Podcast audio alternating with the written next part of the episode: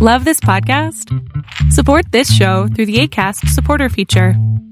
It's up to you how much you give, and there's no regular commitment. Just click the link in the show description to support now. A lot can happen in three years, like a chatbot may be your new best friend. But what won't change? Needing health insurance. United Healthcare Tri Term Medical Plans, underwritten by Golden Rule Insurance Company, offer flexible, budget friendly coverage that lasts nearly three years in some states. Learn more at uhone.com. This is Paige, the co-host of Giggly Squad, and I want to tell you about a company that I've been loving, Olive and June. Olive and June gives you everything that you need for a salon quality manicure in one box. And if you break it down, it really comes out to $2 a manicure, which is absolutely insane. It's also so easy to get salon worthy nails at home with Olive and June. The difference between how your nails used to look when you did them yourself and now with the Mani system is a complete game changer. The best thing about Olive and June too is it's a quick dry, dries in about one minute, lasts for five days, and full coverage in up to one to two coats. Visit oliveandjune.com slash perfect Mani 20 for 20% off your first system. That's oliveandjune.com slash perfect Mani 20 for 20% off your first system.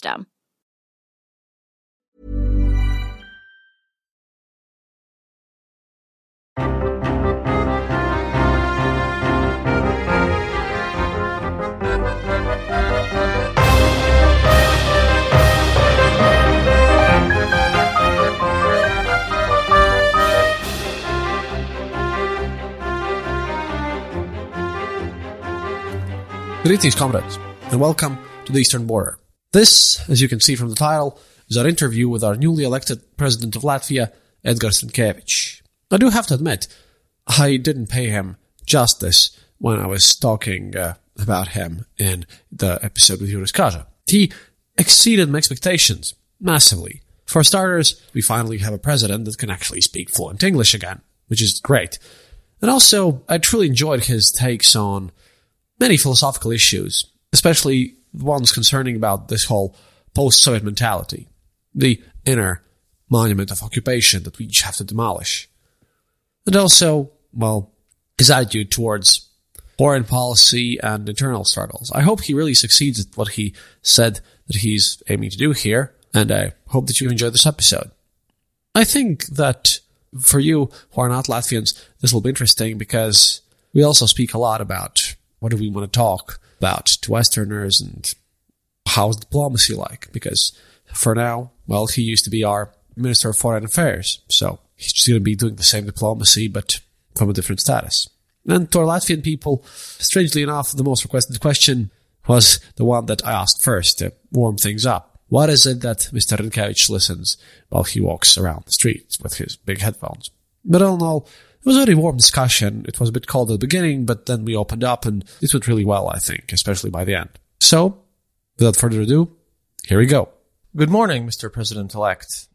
I presume I'll just call you Mr. President from now on because that's just too wordy for, for this show. How are you feeling in this morning? And, uh, well, what was the first feeling after you became elected as our new president?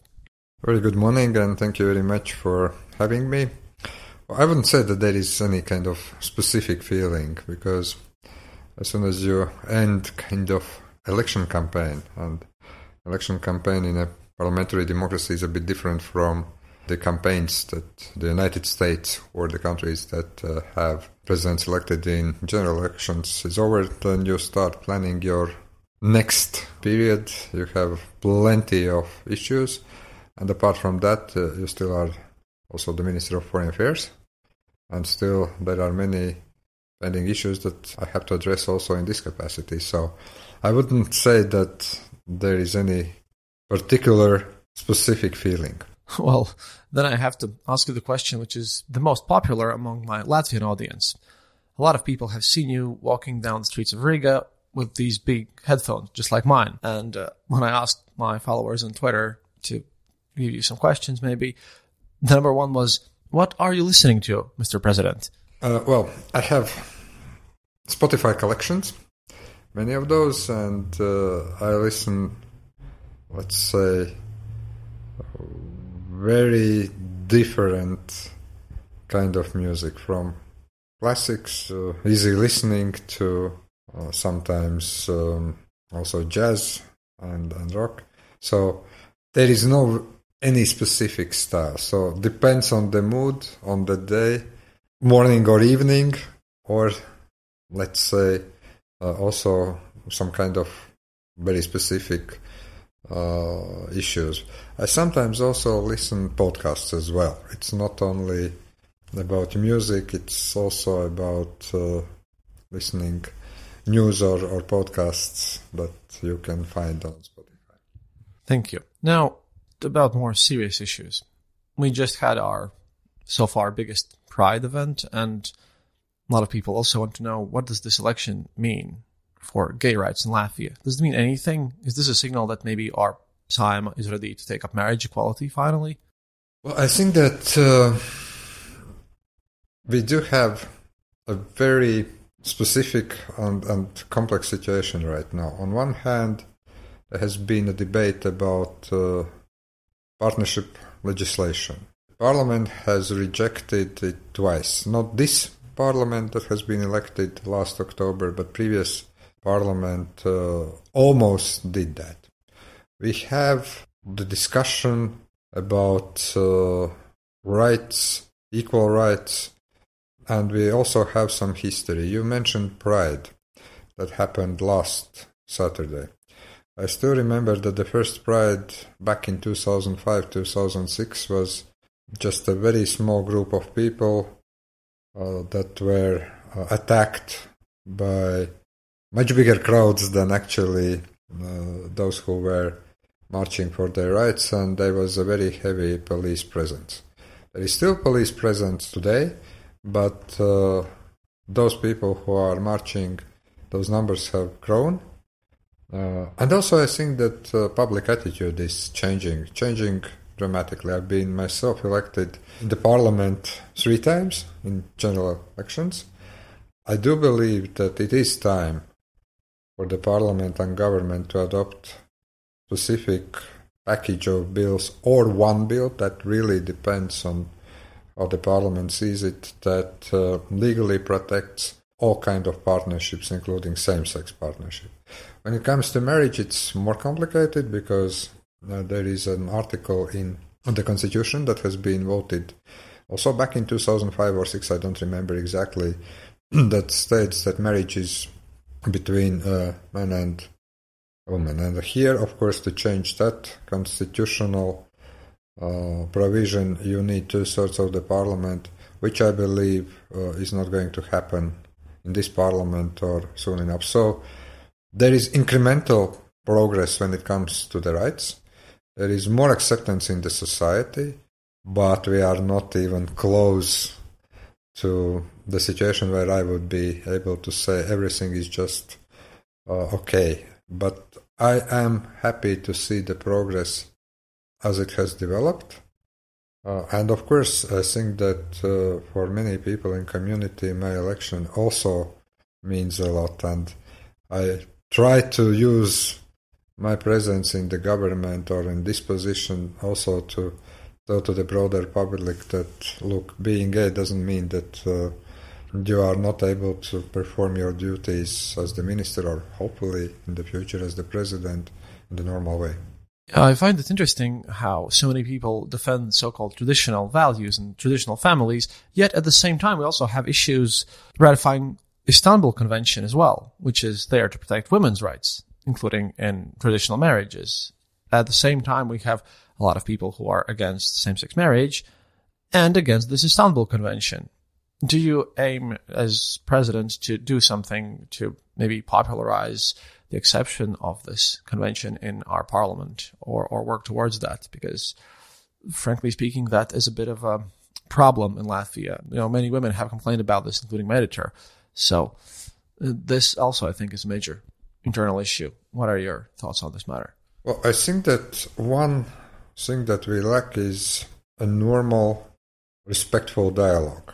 Because what we get from time to time that uh, those people who are uh, against the ratification of Istanbul Convention, or those people who are against, and I will use here uh, specifically the term equal partnership rights, not so much marriage, as I said. Uh, there are provisions in the constitution that uh, uh, we have to respect because they are in the constitution. And uh, those who are, let's say, very much in favor of the ratification and also in favor of uh, of equal rights, sometimes they clash not so much in a rational way, but in a very irrational way. But I've been always underlying that for me, the partnership legislation or Istanbul Convention is not so much about ideologies or politics. It's about purely legal matters. If we say that all people are equal under the Constitution, then all people, all families, all partnerships need to be also legally protected.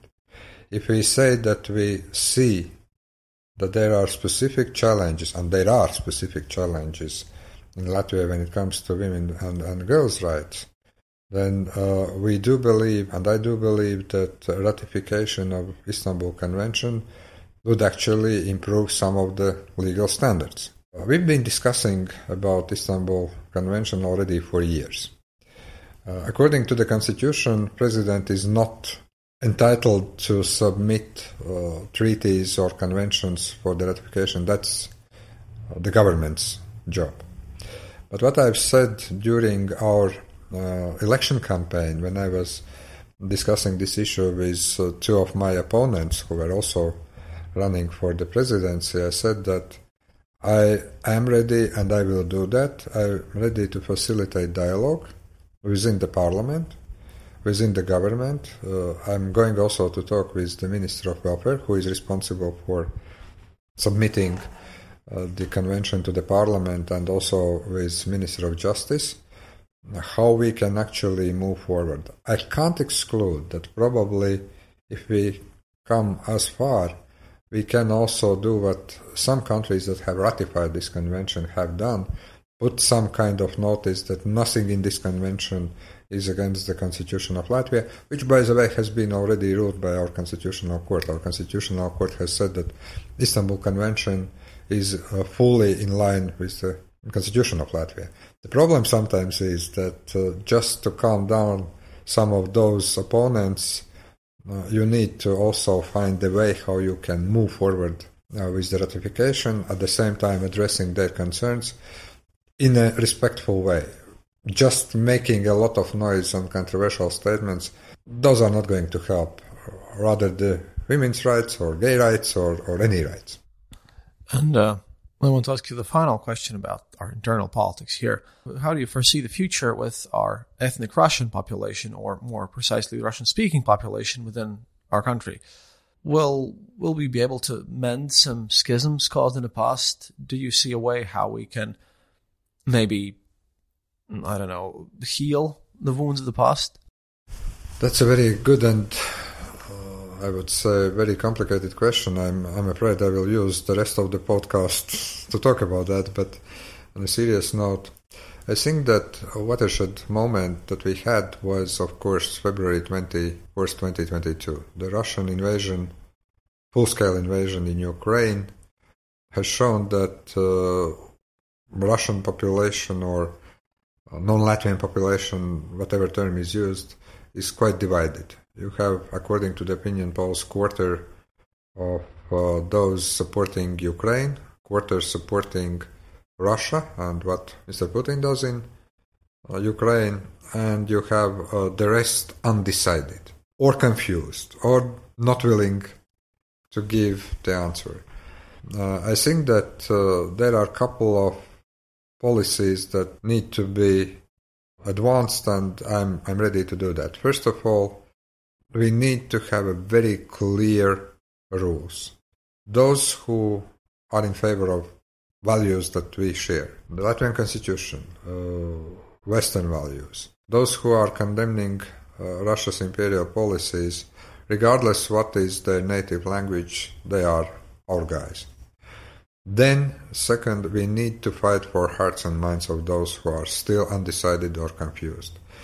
I think that some of those measures have been already implemented, banning Russian propaganda outlets, uh, but it's not enough.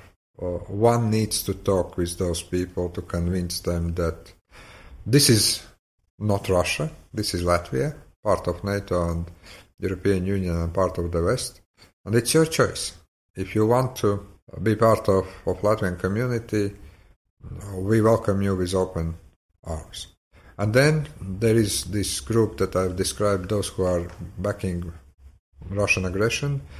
Uh, and uh, here I think that uh, you simply have to say that, uh, look, if you do that, the whatever kind of, sometimes we call this glorification of the Russian aggression will not be tolerated, uh, and the law enforcement is going to address those issues.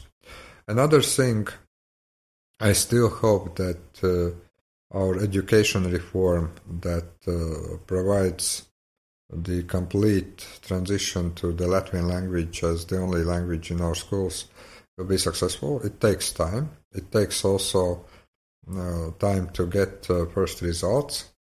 But I also believe that uh, one thing that we all need to do is to have more dialogue. Unfortunately, during the wartime, this is not very easy because whenever people here in Latvia see uh, atrocities committed by the Russian troops in Ukraine, all those horrific videos and pictures that sometimes pop up on social media and online, those things actually also puts a lot of emotion here. And uh, it is very difficult during the wartime to deal with some rational and pragmatic policies when you have so much justified emotion. So, talking, addressing, trying to consolidate those who are our people to have this very respectful dialogue is something that the presidency can do and will do.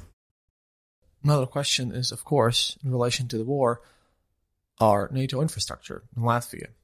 Should we either match the air capacity of Estonia or the port cap- logistics capacity of Sweden, now that, as we see, Riga is becoming much more viable supply avenue, as soon Sweden will join NATO and Finland already has, thus supplying for our region can be done from Sweden, not from Germany. Therefore, I think we might have to expand some bases or ports. Do you see any progress in this direction? How we could deepen our ties with our Western partners? Well, you know, after uh, decisions taken by NATO heads of state and government in Madrid, and we are approaching Vilnius summit. There are very specific homeworks that Latvia have to do. One is uh, really uh, an issue of the new base and training ground, because uh, the more NATO allies are arriving, the more infrastructure we need. Second, uh, yes, this is also related to uh, host nation support issues, also uh, related to military mobility issues, related to military infrastructure. Uh, we see that there are some good steps, for instance, building Rail Baltica that can be used not only for civilian but also for uh, some defense related purposes. I know that the Ministry of Defense is working also on broadening our uh, both port and, and uh, airfield capacities. We are developing our military airfield in Lielvārde. Riga, Ventspils and Liepāja also as ports uh, are being used and will be used for uh, necessary reinforcements if they can be done. But also, let's look at the map in a bit broader sense. One thing is, of course, that we all understand, and just recently both Latvia and Estonia signed uh, a declaration or memorandum of understanding about uh, joint procurement of air defense system. We know and we see what is happening in Ukraine that air defense is critical to protect both civil population and troops, but second also to protect ports and, and, and airfields in case if we need reinforcements. But the second issue is that uh, we also understand that we need to address what we call Suwalki Gap. That's uh, land, uh, road between um, Poland and, and, Lithuania. And so I would say this is a bit more complex issue that only to look at uh, uh, maritime or, or, or, or air capacities. But uh, as far as I am informed and know a bit about the work that uh, our Ministry of Defense is doing. I would say they are well on track. They know what needs to be done to uh, work closely with port authorities and also airport and airfield authorities to, to make sure that in case of the need, reinforcements or whatever ammunition or, or equipment is needed can come here. But it's also related with the uh, NATO defense planning because uh, if you want to get something in, you also need to secure airspace and also to be sure that your coast is well defended and coastal defense is well developed. And uh, a related question to this we all know that Ukraine is planning. Burrow's Furniture is built for the way you live. From ensuring easy assembly and disassembly to honoring highly requested new colors for their award winning seating, they always have their customers in mind. Their modular seating is made out of durable materials to last and grow with you. And with Burrow, you always get fast, free shipping. Get up to 60% off during Burrow's Memorial Day sale at burrow.com slash ACAST. That's burrow.com slash ACAST. burrow.com slash ACAST.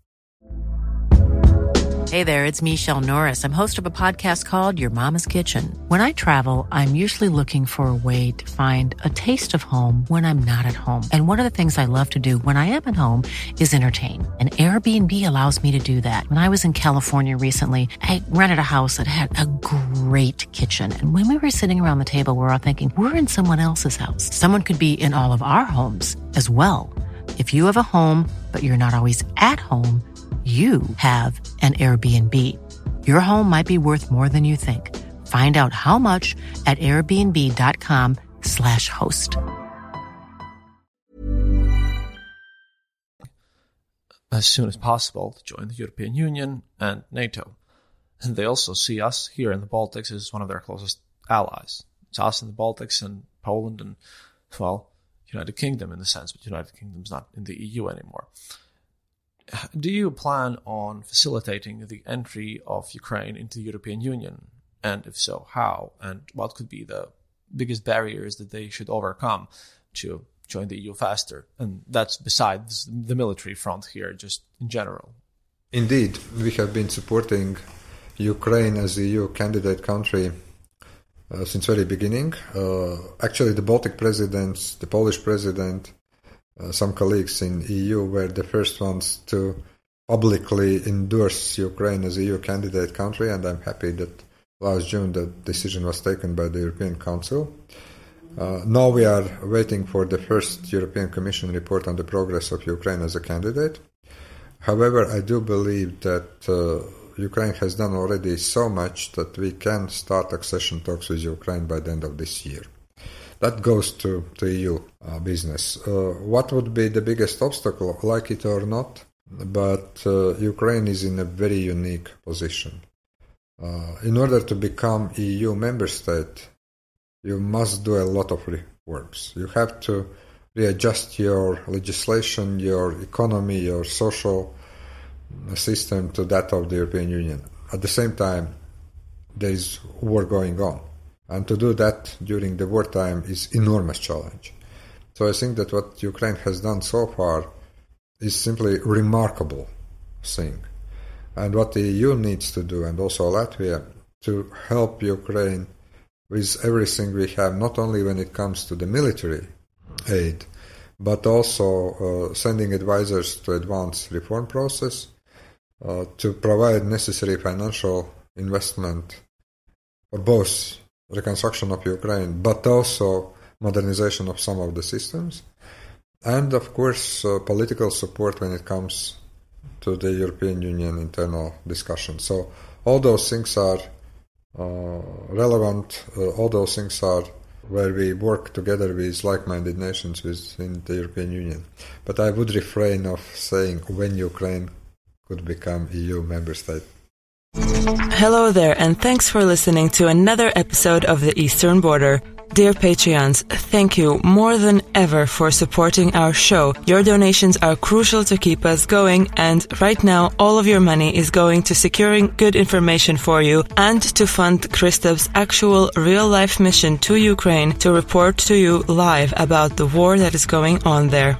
Also, we would like to use this opportunity to urge you to donate to other organizations that are helping people escape Ukraine safely and to defend the country for those who decide to stay on the ground. One such organization we would like to highlight is the Defending Ukraine Together Come Back Alive movement.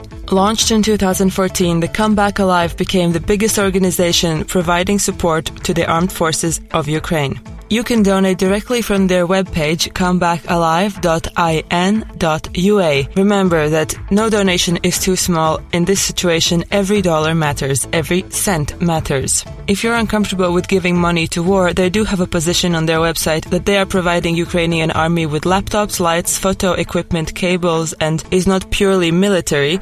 Perhaps that might change your mind, but remember you can also donate to strictly humanitarian organizations such as the Red Cross and others that are helping people escape Ukraine safely. Please also keep following us on social media for all of your latest updates on Eastern Border on places like Twitter and Facebook. Keep listening, keep yourself informed. That's all from me now. See you online.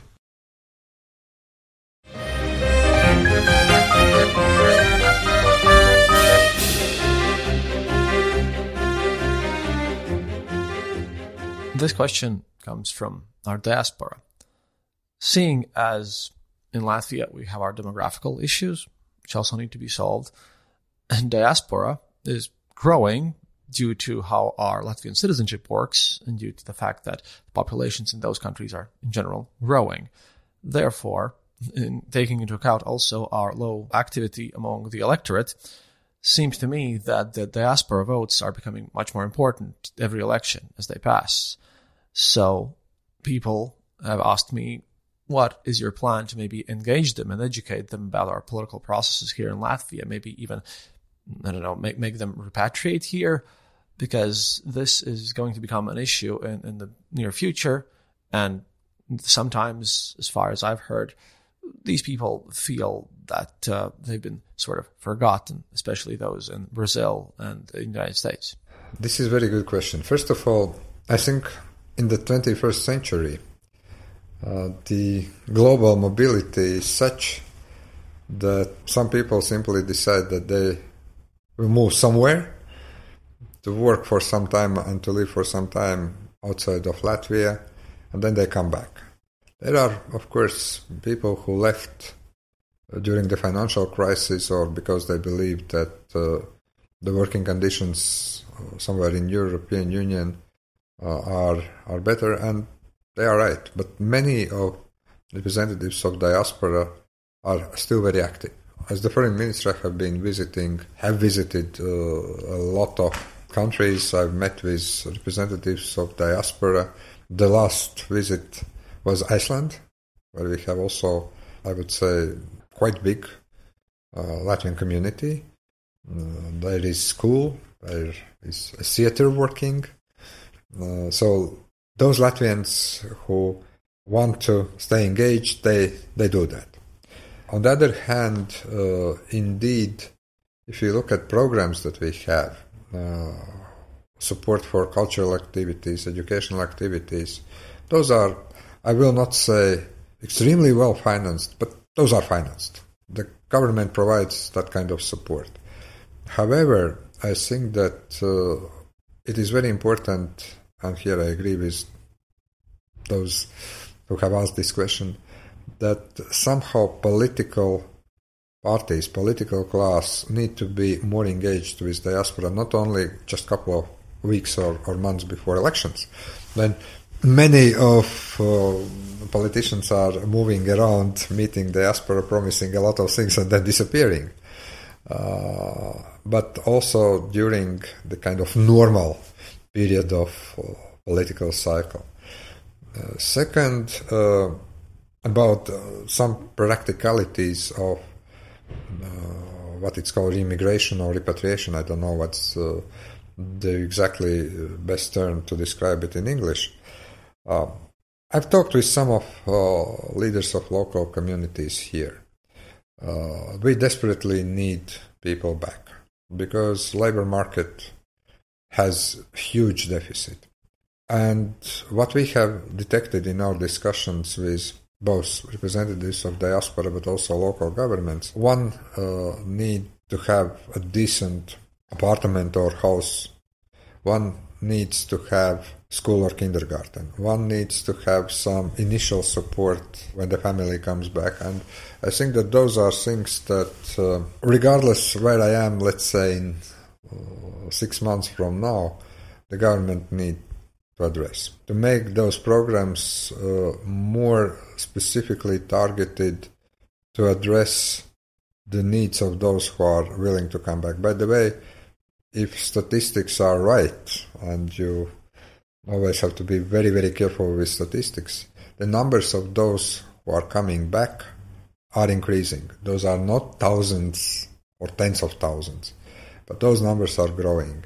And to find a way how to support them is important, especially uh, those families with kids and with kids who are in schools, because if you come from UK or from I don't know, Germany or, or the United States, the education system is different. And for kids to get adapted, sometimes the, the school or, or teachers need to spend more time with those as, as normally one could imagine. Then, uh, well, a lot of course also depends on activity of diaspora organizations. You said that some uh, people in, in Brazil or the United States feel a bit abandoned.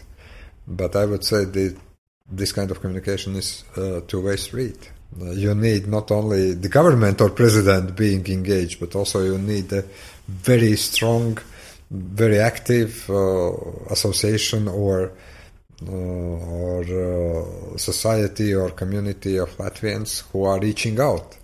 And here I would say that I would expect also um, more active uh, engagement from from diaspora so that this is two-way street and whilst we're the subject of communication on this show my show started out as trying to explain how it was like to live in the soviet union to western audiences. First episodes were specifically about how it was like to serve in the soviet army and everyday life. I gathered stories from the people. Then it's been hard work for me to translate a lot of things into english and to explain our position and our views. And before the war started, I had been called various names, including paranoid and, and, and you know, fear mongering. But there is still some issue about how to explain this, and I don't like this word, but I don't know how to even better describe all of our nations, the former Soviet countries, which is not exactly maybe correct, but how do you describe this whole region? What would be the thing that you would like the Western audiences to understand most about our region, about all these countries that were a part of the Soviet Union and how we view the world and what scars this whole occupation period of being in the Soviet Union has left us. What is the thing you believe that they should understand about us? Actually, you answered this question already, partly. uh, first of all, uh, yes, from time to time I have to struggle with this kind of former Soviet Republic of Latvia or former Soviet Republic of Estonia or Lithuania. And then uh, not only me, but many of my colleagues here in Latvia or in other Baltic states get a bit ballistic saying, no, we were occupied by the Soviet Union. Uh, sometimes uh, I have to spend a lot of time to explain to my colleagues some parts of history. Just recently I met with one very good friend and colleague from, from Asia, whom I actually had to read a short uh, history uh, lesson of, of Latvia explaining why we are so much supporting Ukraine. Because children deportations that the Russians are doing in Ukraine, deportation of the people, uh, destruction of uh, towns uh, and cities in Ukraine, very much remind what Soviets did back in 1941, 1949 during their occupation here in Latvia and in the Baltics. So, from that point of view, yes, we still need to start with some basics in history. And not only in a global audience, but I would say also in the European audience, and uh, to remind about uh, some of those things we have done. So, uh, from my perspective, the best way how to describe region we live in is either the Baltics or northeast of Europe. I would say that one thing is very important to remind to the people that uh, we would be, let's say, in the same level of economic, political, and social development as Finland or Sweden or Denmark if the Baltic states weren't occupied by the Soviet Union. On the other hand, it is also sometimes, and we also had this discussion about Istanbul Convention, about equal uh, rights to, to, to, to everyone, or partnership legislation, including same sex partners. Sometimes it takes enormous time and effort also to bring those understandings that the normal Western society has already for years into this part of the world. So again, this is a bit two-way street. You can't only blame history, you also have to look into the future. And from that point of view, I think that uh, this is going to be continuous work with uh, the global audience uh, to remind about our history, to explain why we are mm, having those policies, especially when it comes to support of Ukraine, but also uh, to say that uh, we are more future oriented than, let's say, many of uh, countries in what we call the Soviet, uh, former Soviet space. Uh, yes, Mr. President, thank you. You touched on to the subject that would be my last question to you because I consider that important, but you already touched upon it. I always say that um, as I felt growing up, me being born in 1989, as a one of those Atmoda children, I always felt like my parents' generation wanted our generation, my generation, to build this bright future, this capitalism and this more free society. However, at the same time, they always insisted that we keep those Soviet values. It's kind of confusing if you think about it. And now that we have removed our monument of occupation, uh, this Soviet victory monument, it came to my mind that we might have removed the outer symbols, but it's the the occupation monument inside of our own heads that's hard to remove. I think this should be addressed. And you, well, seem to be one of a one of the people in the best positions in our country to aid this process. And well, I, I understand that you are concerned about this, but what is your view about how do we move on as a society? How do we get rid of this Soviet legacy, first and foremost, in our own minds? It's a very good, very good question. I think that for many uh, of those people who started this singing revolution back in uh, 1988, uh, or called Atmoda or Awakening, those people wanted to restore Latvia as we lost it back in 1939, 1940. For a very good reason, because I think that uh, my own uh, grandparents and, and parents, uh, my parents were young kids when the Soviets marched in, very young kids, but they, of course, uh, grew up uh, from stories that they heard from their moms and dads. They wanted to to continue exactly where our independence was interrupted. And of course, we had those 50 years of the Soviet occupation when there was a dream about independent Latvia, but uh, when realities came with the dream, we had a complete mix up of 1990s. A bit of free uh, market and capital, uh, market and capitalism, uh, a bit of those kind of Soviet traditions, and not the best ones. And then, of course, the kind of Western values that were coming in. Uh, is this process an easy one to get rid of the Soviet past and to get rid of Soviets inside of yourself? No. But if you compare where we were in 1990s with where we are in 2023, let's not also underestimate remarkable progress. There is already the generation that now uh, is born in, in free Latvia. Uh, those who were born, you said 1989. Uh, the head of my office is uh, born in 1991, so exactly when uh, one year after the declaration of the regaining of independence, and one year after that declaration, Latvia regained independence de facto. So there's completely new generation. And I think that uh, the only way how we can actually uh, move from this Soviet past inside of all of us uh, to this more European, more Western civilization is simply sometimes openly, sometimes it is painful for some people, discussing things, uh, discussing uh, the collaboration of many uh, Latvians during the Soviet occupation period with the Communist Party, but also saying, okay, we as the free society need to adopt also those standards, be it economic, social, or political, and also truly implement those. And it's not only about human rights, it's also about rule of law, it's also about democracy, it's also about uh, opening up to the world as much as we can. But uh, it's going to take still time. It's still very uneasy for those people who have lived and worked in the Soviet Union to understand that uh, being free and prosperous society doesn't mean simply to change the flag or to put uh, some things first and to forget those. So what I'm going to do with all my, let's say, experience and also, I hope the political, uh, not much legal, but political power of the office, simply to facilitate that process. To say goodbye to the past.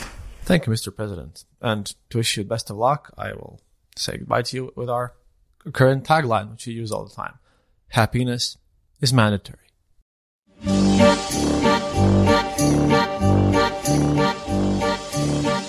Thank you for listening to the Eastern Border Show. If you have any questions or comments, go to our website, theeasternborder.lv, and leave a comment there. Or email us at theeasternborder at gmail.com. We'll be sure to answer. You can also follow us on social media and contact us there.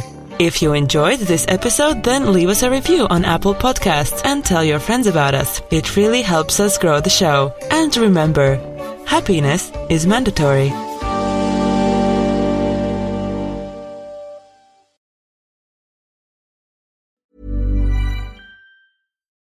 Why don't more infant formula companies use organic, grass fed whole milk instead of skim?